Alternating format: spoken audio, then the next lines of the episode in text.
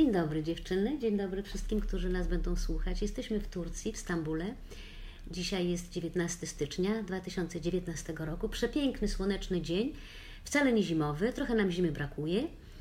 Śniegu, bałwanów, lodu, łyżew. Oglądamy skoki narciarskie zaraz na antenie e, któregoś tam kanału e, telewizyjnego. E, w tureckiej telewizji pewnie Eurosport będzie to. Zakopanego akurat dzisiaj lecą nasze, nasze transmisje. Ale, ale zanim się rozchodzimy, porozchodzimy po domach rozległych, każdy z nas mieszka daleko od siebie, to jest takie miasto rozległe.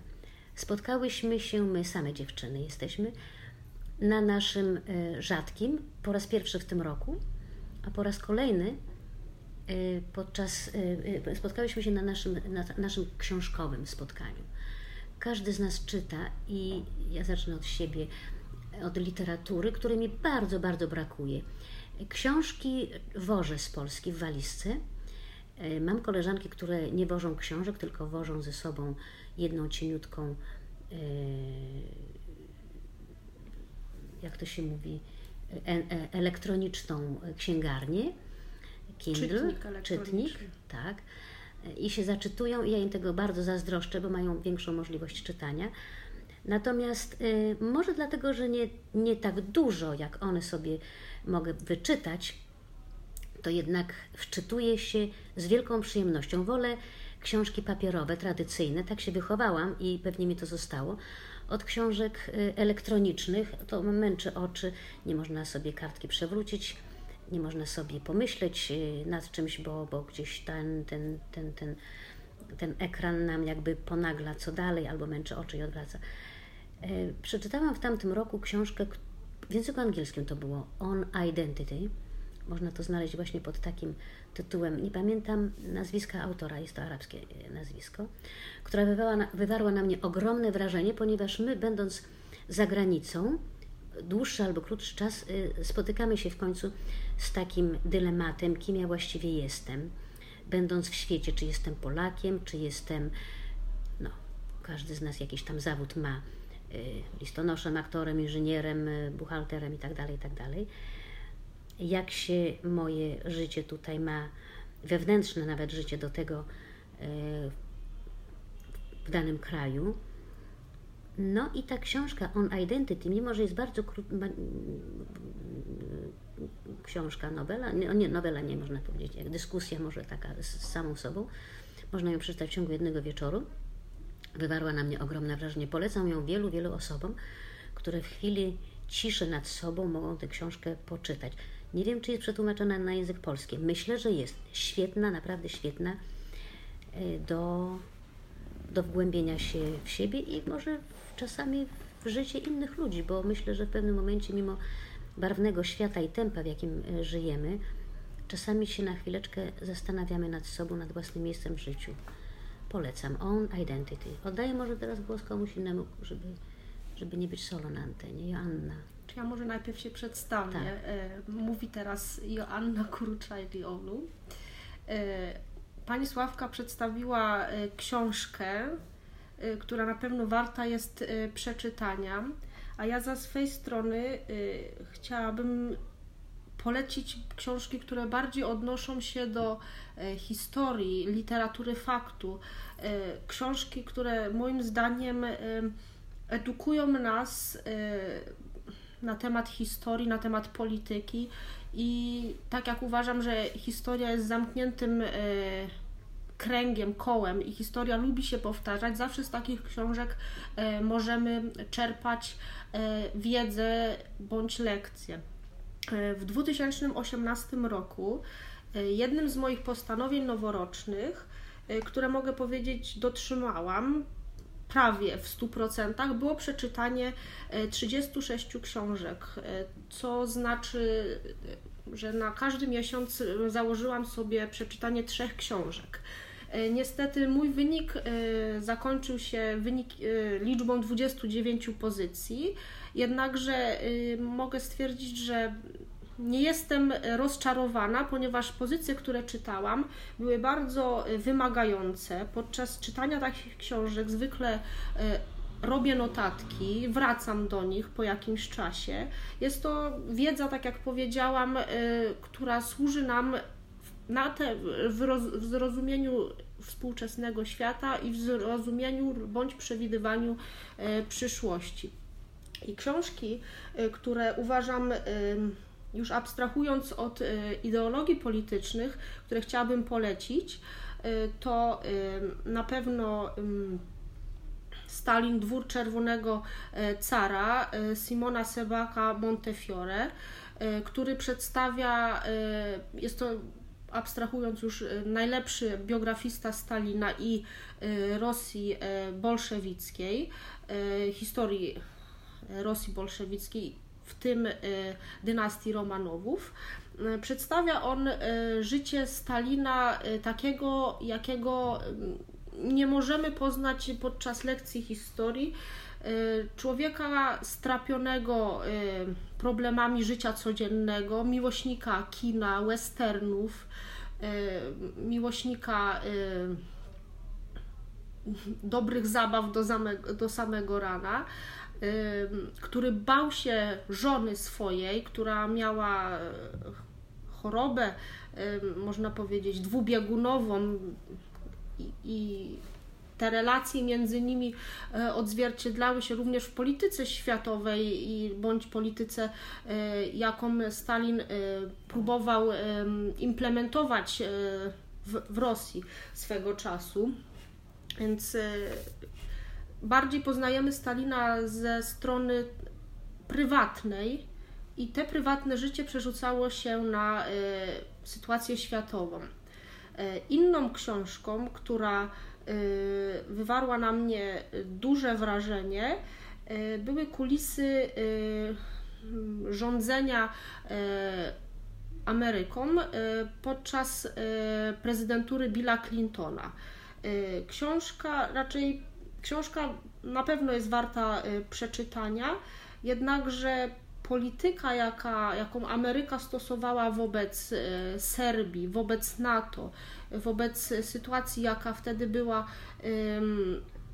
jakby nie była e, odpowiednia reakcja organizacji międzynarodowych wobec tragedii, jaka tam się działa i przymykanie oczu na, na takie sytuacje w Srebrenicy na przykład, prowadzą do wniosku, że każde państwo, y, patrząc na swój bilans zysków i strat, y, prowadzi według tego politykę swoją. Y, były oczywiście różne inne książki typu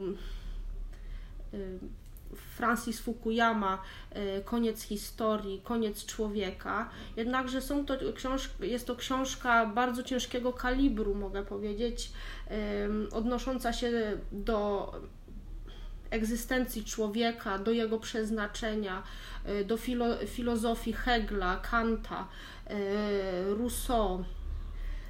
Więc jeżeli ktoś ma dużo czasu i czytając jedną książkę, lubi zgłębiać e, filozofię e, tamtego czasu, tak jak już powiedziałam, Hegla, i czytając na boku dodatkowe informacje, e, bardzo polecam tą książkę, jednakże, tak jak powiedziałam, jest to ciężka książka, wymagająca skupienia, wymagająca myślenia.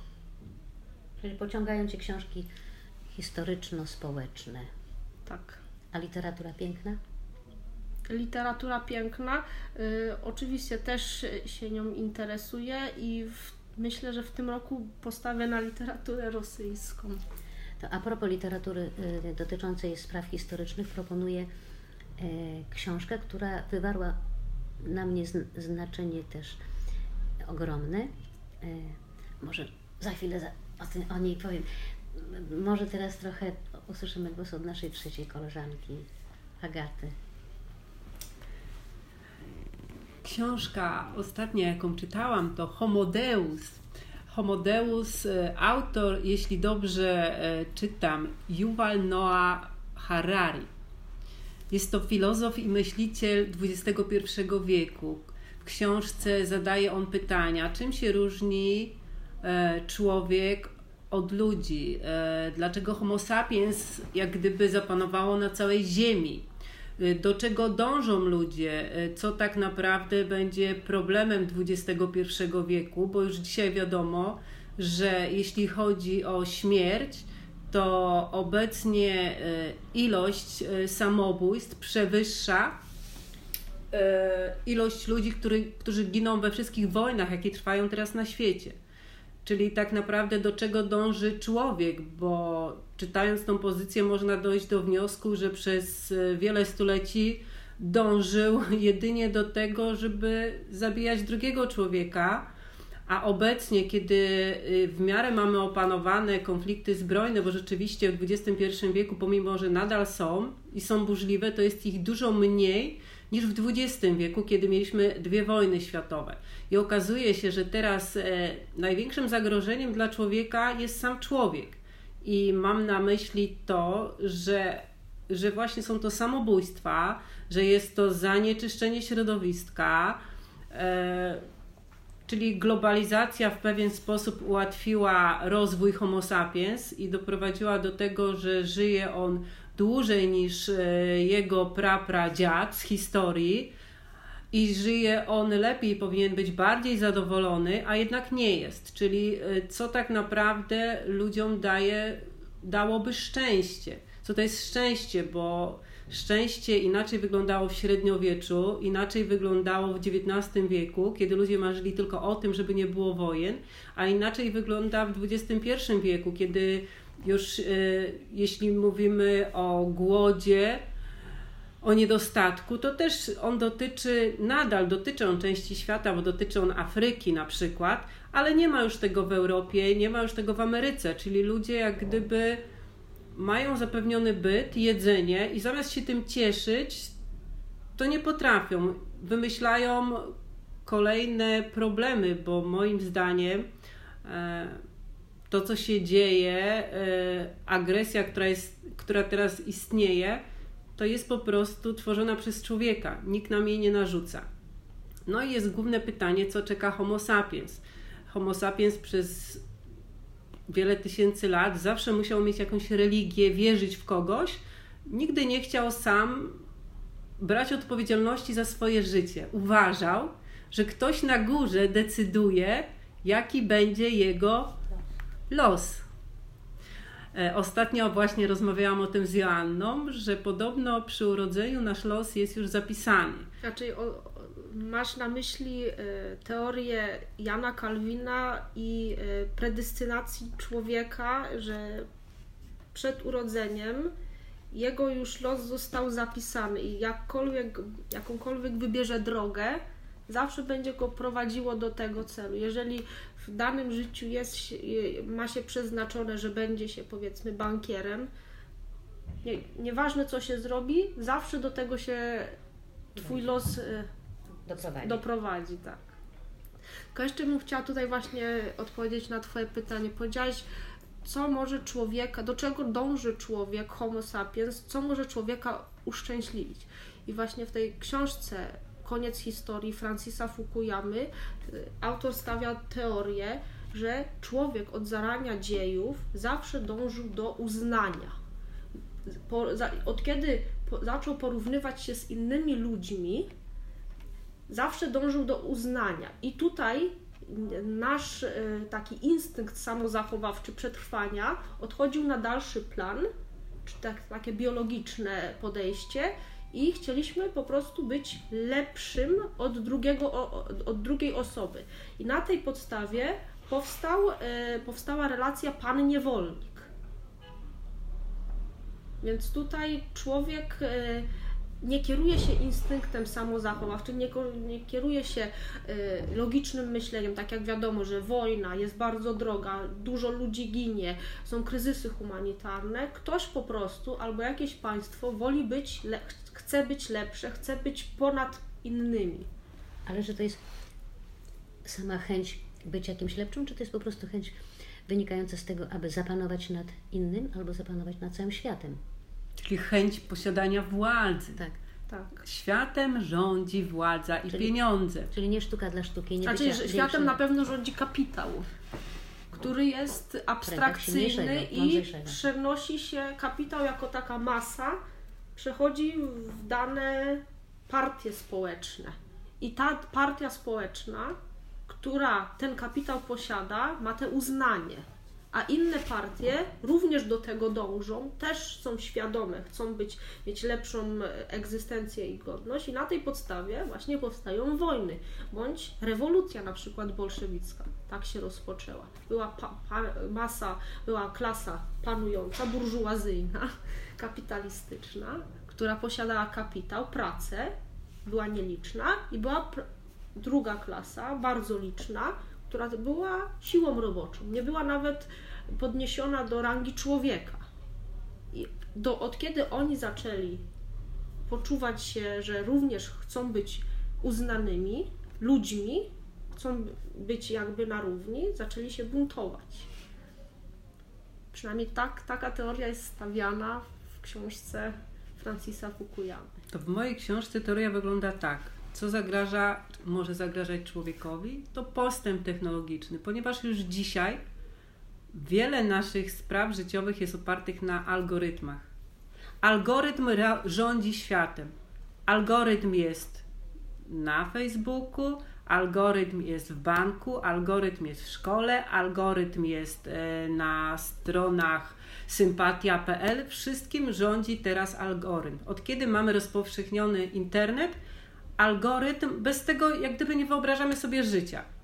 Więc e, jest dużym zagrożeniem, że w przyszłości nowa religia, jaka powstanie, a na pewno powstanie, bo tak jak powiedziałam, człowiek zawsze chce w coś wierzyć, bo, bo, bo to nie może być tak, że ja coś źle zrobiłem, że ja podjąłem nie, nieodpowiednie kroki, że, że y, wybrałem złą szkołę, że za mało się uczyłem, za mało pracowałem. Nie, to ktoś na górze tak już mi napisał, że, że, że nie będę dyrektorem albo będę dyrektorem. E, więc ludzie, y, nowym Bogiem, jak gdyby może stać się algorytm. I dlatego z Homo sapiens możemy przejść w Homo Deus, tylko że algorytm to jest, e, to jest taka lepsza wersja człowieka, bo każdy z nas e, każdy z nas ma w swojej głowie też różne algorytmy, zachodzą różne reakcje chemiczne, ale algorytm będzie jak gdyby nie będzie miał uczuć, więc grozi nam to, że niedługo ludzie będą właśnie dokładnie tak jak w filmach przyszłości, będą gatunkiem podrzędnym, bo rzeczywiście jest takie zagrożenie, że mogą rządzić nami cyborgi, ponieważ okazuje się, że człowiek wcale, według tej książki oczywiście, wcale nie jest istotą jakąś e, super. Że tak naprawdę składa się z różnych reakcji, zadań chemicznych, składa się również z algorytmów. Więc jeżeli człowiek dalej będzie rozwijał tak, tą technologię, to jest zagrożenie, że będziemy rzeczywiście w przyszłości znaczy, niewolnikami, włas, niewolnikami własnego postępu. Na pewno technologia y, wyzwala w człowiekach, w, w, w ludziach y, zachowanie, a, zachowania amoralne, ponieważ im bardziej coś wiemy, im bardziej posiadamy jakąś wiedzę, na przykład na temat y, budowania bomby atomowej nie, uży, nie użyliśmy, ludzkość, Ameryka użyła tej wiedzy przeciwko człowiekowi. Przeciwko człowiekowi. Więc gdzie tu jest moralność? Postęp technologiczny nie idzie na równi z postępem moralnym. Hmm. Hmm. Nie wiem. Myślę, że unicestwienie drugiego człowieka nie zawsze wiąże się z postępem e, przemysłowym albo elektronicznym, albo jakimkolwiek. To też jest sprawa własnych ambicji, nienawiści, e, rządzy posiadania, siły, zagarnięcia komuś czegoś. Znaczy na pewno jeden czynnik y, nie jest przeważający, jest to składa się z wielu czynników taka sytuacja. Jak patrzymy na zwierzęta, to też widzimy jakąś hierarchię, prawda? My jesteśmy też w hierarchii. Są ludzie niewolnicy w tym sensie, że idą za kimś, nie chcą sami myśleć, działać, tylko to, co im się zleci. I są ludzie, którzy są liderami Więc tutaj y, jesteśmy jakby sami w naturze, sami, sami, sami, sami potrafimy się czasami może określić, do której, że tak powiem, na której gałęzi potrafimy siedzieć, tak jak kury. Daj mi, daj kurze grzędę, a ta ja wyżej siędę. Ale, Ona tam... Znaczy ja podsumowując powiem tak, na, na, do zwierząt na przykład było napisane, y, czym ludzie są lepsi od zwierząt.